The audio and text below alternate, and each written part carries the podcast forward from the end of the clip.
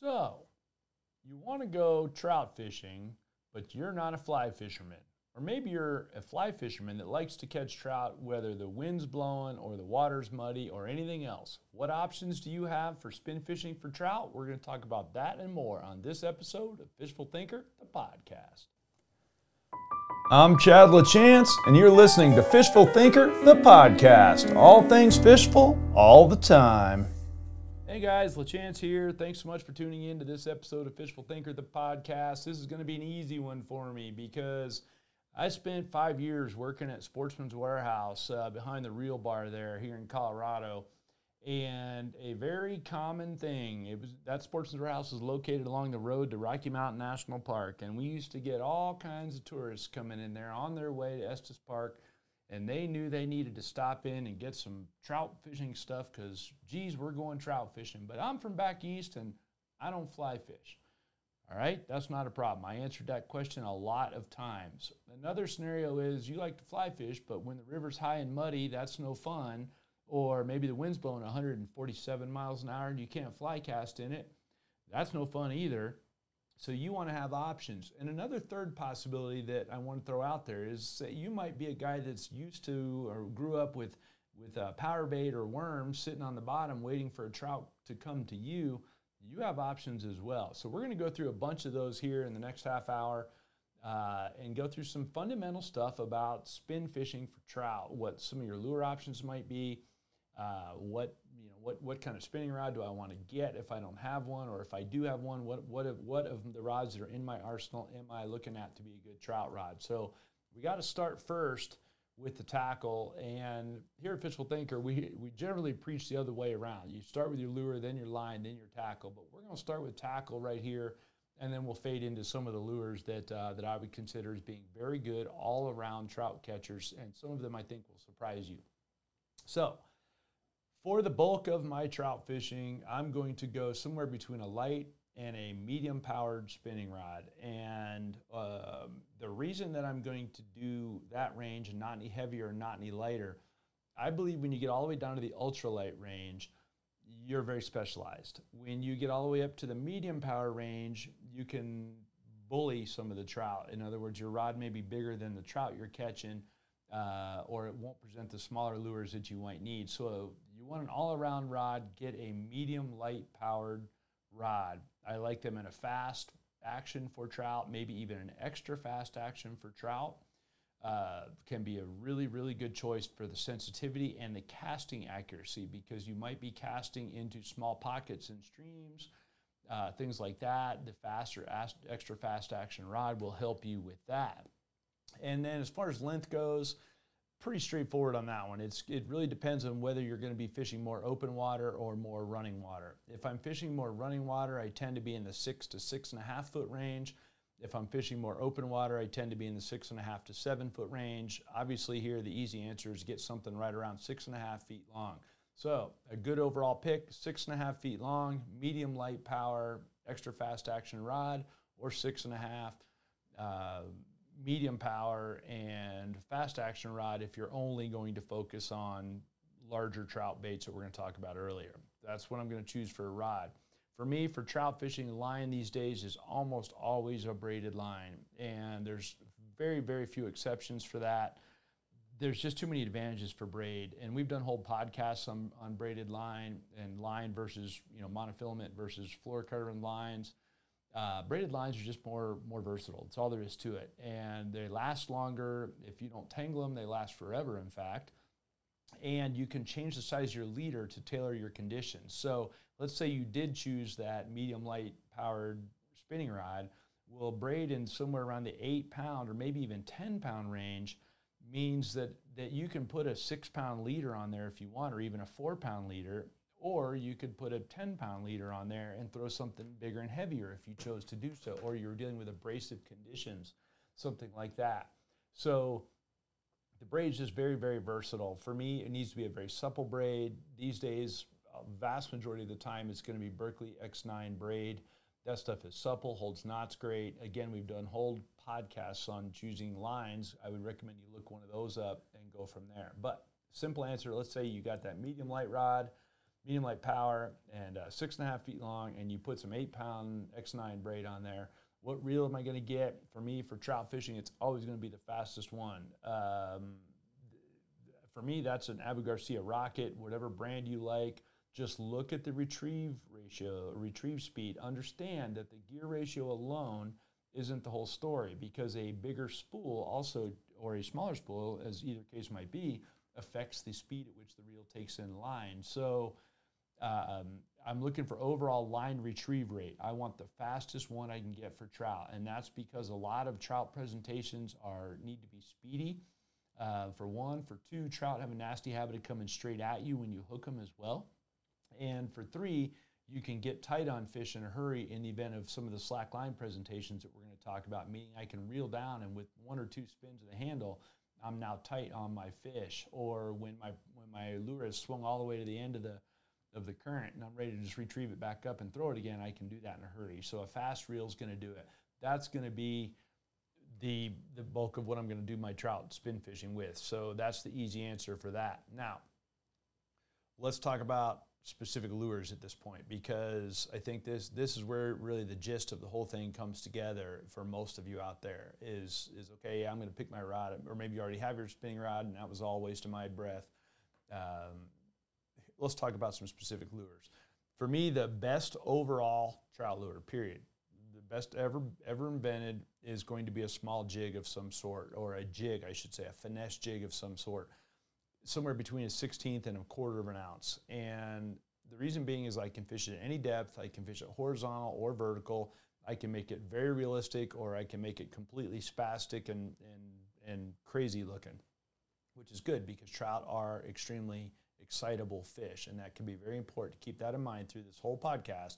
Trout are very excitable fish. And because of that, you can trick them with pure speed or erraticness a lot of the time, whereas something methodical they will follow and look at, and it won't really pique their curiosity enough to get them to bite it. So keep that in mind a jig of some sort uh, lets me do it, any of the above. And if you're a fan of Fishful Thinker, you know the first jig that I'm going to grab is going to be a gulp minnow. And if you've not done any jigging before and you're just and it's an average lure, we're not talking about a tiny or an average body of water. We're not talking about a tiny little, you know, beaver brook, a little tiny stream, and we're not talking about a big giant lake. We're going to talk about, you know, an average size river flowing um, or potentially a, a, a, smaller lake, something like that. I'm going to go to a two and a half inch minnow on a 16th uh, or maybe eighth ounce jig head. And that's just a good overall choice. The reason being is I can hold the rod tip high and just barely retrieve it, and it will kind of hunt back and forth as I retrieve it. It'll kind of hunt side to side. It won't swim in a dead straight line. It doesn't have any resistance on the back of it like some other baits would that will make it harder to get those fish to commit to it. Uh, it but you need to work a tip up or it's going to go to the bottom. The other possibility is you can snap jig it up and down um, where I'm making a long throw and then I pop it up off the bottom and then I guard it or follow it down with the rod tip as it goes back to the bottom. Again, a really, really good choice. Um, the other possibility is very tight to the bottom if you can get away with it. In other words, there's not too much um, uh, vegetation or muck of any sort on the bottom, or it's not too snaggy with rock. Keeping it very, very tight to the bottom can be a really good call as well. So that's a very consistent bait. I may up it to a three inch minnow on a quarter ounce jig, or excuse me, on an eighth ounce jig head. It is a very, very common scenario for me as well. Um, that's a really good choice. And there are times when I'm fishing where I'm known to be fishing for large aggressive trout, which typically is going to be early in the spring and late in the fall, which is going to coincide with either the rainbow trout or the brown trout spawn, respectively. I will throw even bigger than that, maybe a four or five or six inch gulp jerk shad, a great big version. That gets to be specialized. Um, the three inch version will get you enough bites in that that scenario as well. So a three incher on a eighth ounce jig head or a two and a half incher on a 16th ounce jig head, both excellent calls for fishing for trout.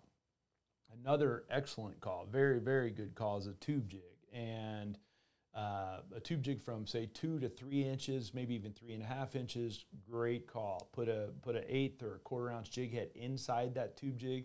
I like a tube jig mostly when I'm doing a lift and drop, uh, meaning that I'm going to pick it up and let it spiral back to the bottom, and pick it up and let it spiral back to the bottom, or I'm going to leave it all but pinned to the bottom and just barely move it back along the bottom as though it's either a little crayfish scooting along or because trout love little crayfish, don't underestimate little baby crayfish anywhere they exist. Uh, trout love crayfish. The other possibility that it can resemble, since everyone wants to know, oh, what am I matching here, uh, is going to be a sculpin or a baby whitefish and it tight to the bottom. And sculpin doesn't even have a swim bladder, which means he doesn't even leave the bottom. He can't, he has to swim to do it. He doesn't float, he has to swim to leave the bottom. So a dark colored tube jig fished extremely tight to the bottom, anywhere that, that that uh, sculpins exist is a really, really good call for catching larger than average trout as well. Um, so that's a good possibility. Another really good possibility for the jig for trout is going to be a marabou jig. And if you're a crappie guy from back east, which I ran into a ton back at that reel bar at the Sportsman's Warehouse I opened this with, uh, a crappie jig is a great choice because no matter how it moves, it looks alive in the water. Marabou is a type of feather. It is very, very fluffy and it moves and breathes and undulates in the water a ton. So a little marabou jig is an excellent choice uh, for trout fishing, and um, and it's one of our all-time favorites without question. Uh, is is to have the the marabou jig. Marabou jigs also is the closest you can get to a to a um, uh, fly of some sort. So if you're a fly guy, think of a marabou jig as a woolly bugger without hackle, and then you feel like you're fly fishing. voila, no problem.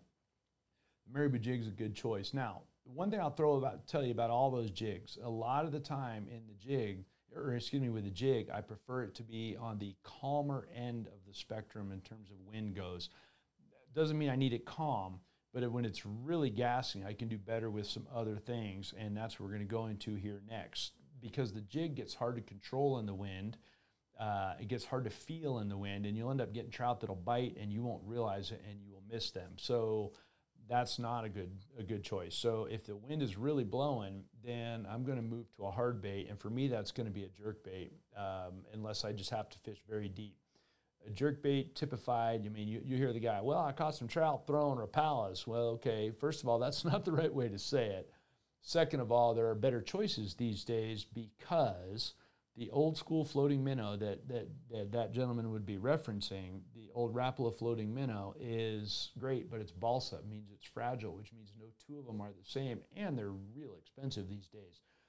I would rather have a more modern version of that bait, something like a Berkley hit stick, which is a made to mimic the same action as the old school balsa baits did, but is far more durable, like infinitely more durable uh, and also, all of them run the same. So I don't have to buy three of them and constantly tune them to get one to run how I want it to run. They all run the same. So a hit stick's a really good choice. Somewhere between a, a 7, a 9, or an 11 is going to do most. And those are referencing in centimeters. Uh, those are going to do most of my heavy lifting. Maybe in a little tiny stream, I'll get down to the smaller ones than that. Um, but most of the time, I'm going to go ahead and throw the, the bigger size ones because what you're going to find out when you spin fish for trout is you're going to get a lot of bites using speed and size as your friend. Whereas fly fishing, a lot of the scenario is a dead drift, and the fish get all kinds of time to look at it. Even with a streamer, it's very hard to get any real speed on that streamer. But with a jig or a jerk bait, I can make that jig heavy and therefore it drops quickly if I pause, or I can pop it really aggressively with a rod tip and make it really jump around. Hard to do that with a streamer. Uh, same thing with the jerk bait. I can work it really quickly using either my, my rod to jerk, or even on a straight wind where you just wind it in. Uh, either one of those could be a very, very good choice for getting trout to bite. Just depends on the day. That's up to you as an angler to figure out what they like more generally I'll start with an even retrieve. If they'll hit that, well, then it's the easiest for me to work. If they won't hit it, I'll start getting crazier and crazier and crazier until I get them to bite it, and uh, and find out which one's getting me the most bites, and then I tailor my situation to there. But it feels to me like most of the time the even retrieve is a good way to get follows, and I need to mix up a little bit uh, to get them to go ahead and bite the jerk bait. The thing about the jerk bait, you'll find out is a lot of times it can be the sudden stop that's going to get the fish to bite more than the jerk itself. And trout love that duke, duke, duke, duke, duke, and then just stops and then whack, they'll smack it. I've seen scenarios where they'll come right to the surface and grab it as the bait floats back up. It, that, that hit stick's a floater, and as the bait floats to the surface, after you pause it, they'll grab it right when it breaks the surface film at times too.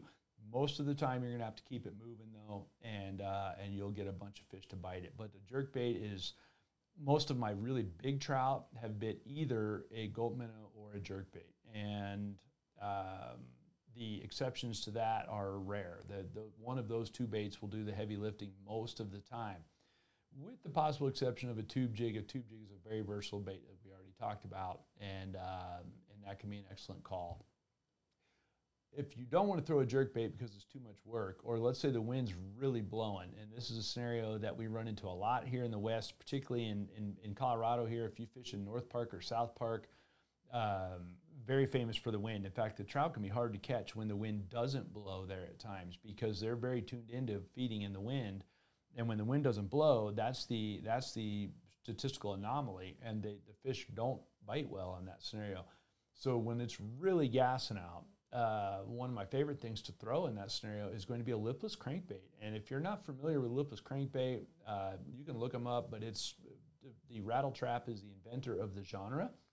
Uh, it's full of rattles, like a whole bunch of BBs inside of there. And so when you retrieve that bait at high speed, it gives off a high frequency vibration of BBs in there that all sport fish love, all kinds of sport fish, from saltwater fish to freshwater fish.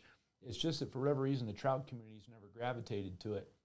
But working that thing on a nice, even retrieve with a little bit of maybe a little bit of a stop and go or lift and drop to it, you know, on a very, very windy day is a fantastic way to get trout to smack that thing. And, uh, and we generally always throw that in a half ounce, uh, maybe a quarter ounce. And, uh, and the reason being is you just get a lot of bites with it. It's, it's something that's underestimated. I can almost guarantee you that nobody else in the lake will be throwing it on that given day. And when the wind gets hard enough that everybody packs up and goes home, that's when you'll really smash them with it. Same thing in running water. If I'm in the if I'm fishing in uh, running water, particularly when it's very muddy running water, a lipless crankbait's a great call in a in a hot orange color or a hot red color or a pink color.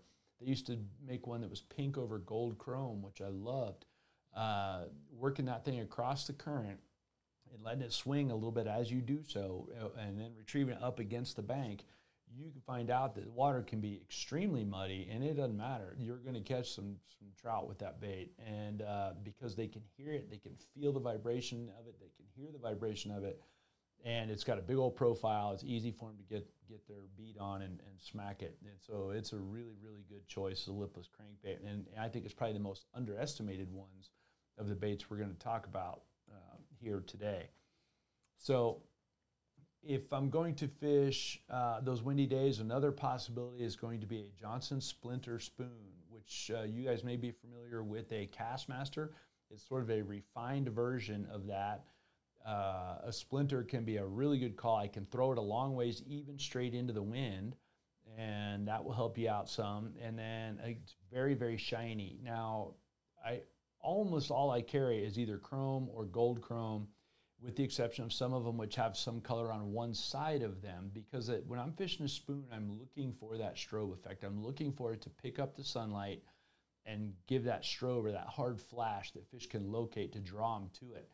And, uh, and that's a really important thing. If you don't have that flash, then go to a jerk bait or go to a lipless crankbait, something else. But if it's sunny and windy, like a high pressure day and sunny and windy, a very shiny, heavy spoon can be a good call because I can throw it easily, I can keep feel of it easily, and it's got good bite triggering qualities uh, as far as drawing fish up to get them to bite it.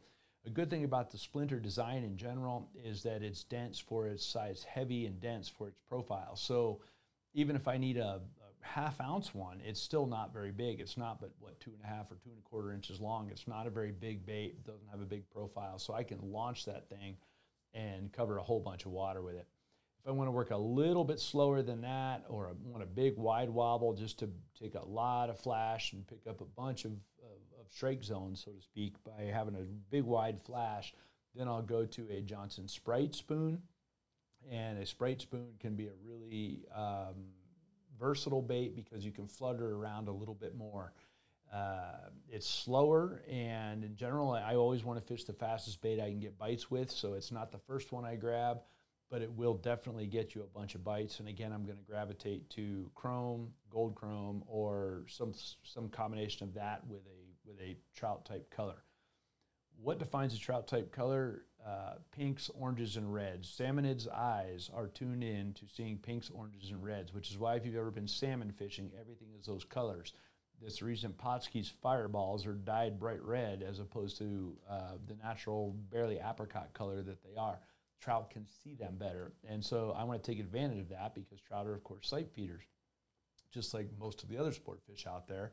So first and foremost, all that vibration and all that other stuff will, will help them locate it. But at the end of the day, they've got to see it before they bite it, and that's why I want to have that color there, and uh, and that'll help me out to to get more bites, and that's why I will gravitate to that a lot of the time. Something that's much more common probably than anything else on this list for catching trout is going to be an inline spinner. And when I was a young teen I fly fished a lot, and whenever the wind came up, I immediately put the fly rod down, which is really no different than now that I'm an old guy. But uh, but I fly fish, fly fish, fly fish. Then the wind would start blowing, and I'd put that thing down, and I'd pick up a spinning rod, and invariably it had uh, an inline spinner on it. I didn't understand jigging back then. If I'd have known now, then what I know now, I would have got a lot more trout. But I would immediately go to the to the inline spinner, and in those days it was always a rooster tail. But then the first thing you had to do was was put a snap ahead of the line, and a swivel, or your stuff was tangled up constantly. Well, enter the Johnson Minnow Spin, which is a very heavy for a given size uh, inline spinner that is keel weighted and has a heavy blade. It will not twist your line, even in the ballpark of as bad as all other inline spinners I've ever tried. Very good trout bait because I can work it slow or fast um, the only limitation, in my opinion, is how much stuff is that treble hook going to grab on the back of it in terms of weeds, stuff like that. It's a great choice. The thing that I don't like with inline spinners is big ones because they give off a huge amount of flash and vibration with the blade spinning round and round and round. A shiny blade spinning round and round gives off a lot of flash and a lot of vibration. And so you can overpower the trout with it, so to speak. Like they'll come look at it, but they're not going to bite it. It's not really that realistic looking. So when they get up close to it, they, they sense it with all their other ways to sense things. Then they catch up to it and they're like, yeah, it's pretty big. I don't think so. A little one will get you more bites, a smallish one. That's one of the other beauties of the minnow spin is that it's very heavy for a given size. So I can get one that's only you know an inch and a quarter long, not real big, but still heavy enough I can throw it on that medium light spinning rod we talked about in the beginning. Uh, those are very commonly for me either a hyper natural color or a very hot orange or hot pink type color uh, for getting trout to bite. And uh, inline spinner is an excellent call in a lot of scenarios. Now, one thing we haven't talked much about uh, is running water versus standing water. So I want to touch on that a little bit because if you're going river fishing, first of all, I, am of the opinion that trout in the river are the easiest freshwater fish to pattern and catch. And the reason I say that is I know which way they're facing for starters, right? I know if I can read the current, I can tell you which way the fish are facing and which way they're likely feeding. I can also tell you which way they're facing when they're resting. And I only have so many choices. I've got them surrounded. I can see the whole body of water right in front of me. Whereas if I'm going to a lake somewhere, they could be facing any direction. They could be at a whole wide variety of depth ranges. They could be on weed beds or rock or whatever the scenario might be. They could be traveling around. They also have a wider range of food sources in most cases in standing water. So the river's easier to work out if I'm going to throw anything I need to retrieve, in other words, the jerk bait, the lipless crankbait, or the inline spinner or spoon, I'm going to typically throw them no more than 45 degrees upstream and more commonly straight across the current and very commonly 45 degrees downstream. So the reason is I want that bait to swing across in front of fish if at all possible. I don't want it to attack them from the, the front coming straight downstream as, a, as you might with a fly that's just on a dead drift. So I will definitely throw it across or down more often than anything else and then let it swing against the bank for me. That's for sure the case with the jerk bait uh, and the inline spinner. Um, the variance there, though, with my spinning rod is going to be the jig. The jig, particularly with the Gulp Minnow, I might throw it straight upstream or I might throw it straight downstream because I can just hold the rod tip high on a, on a Minnow and just hold it high, just hold it there, leave a constant amount of line out. And that jig will just swim back and forth in the current right there. It'll just hold itself and swim back and forth in the current right there. And it will just sort of half swim. It won't do anything crazy. It won't vibrate and, and flash like like for instance, if I had an inline spinner there, that thing would spin and give a constant vibration in the water. I don't want that.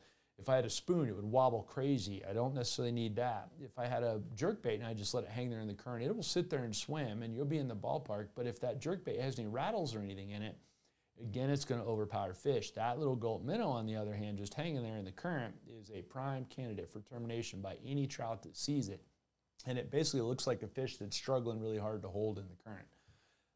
Uh, any of the jigs I very commonly will throw up current. The tube jig I most commonly will throw up current. If I'm going to fish a tube jig, it's almost invariably in running water going to be a tight to the bottom presentation, uh, which means I need to throw it up current to let it get to the bottom in the first place, and then I have control. So I'll lift it just enough with the rod tip to pick it up and let the current push it down, and then I'll reel back down with the reel. The reel's doing nothing but controlling slack. I'm not retrieving the jig with the with the reel. I'm only controlling slack with the reel, and I'm using rod to the rod to feel is it touching the bottom? Is it on the bottom? Do I need to pick it up and get it to drift down to me some more? I'm going to fish it tight to the bottom. That is a, as I mentioned before, a fantastic sculpin imitator. You want to catch the biggest trout in the river, a place like the Roaring Fork River, the Colorado River, take a three inch tube jig and put a relatively heavy, maybe a quarter ounce jig head in it and fish it straight down current as tight to the bottom as you can keep it. And you will catch some big honking trout, I promise you. The marabou can go anywhere in between. Um, I tend to like marabou in slower water because that's where I can take advantage of the marabou the most. But marabou's four wheel drive. You can do anything with it. You can throw it up current, down current, cross current. Uh, you can all but dead drift it if you've got a very light jig and heavy current. You can dead drift it. Uh, Marabou is just a really good choice all the way around, and it's the most versatile in that regard.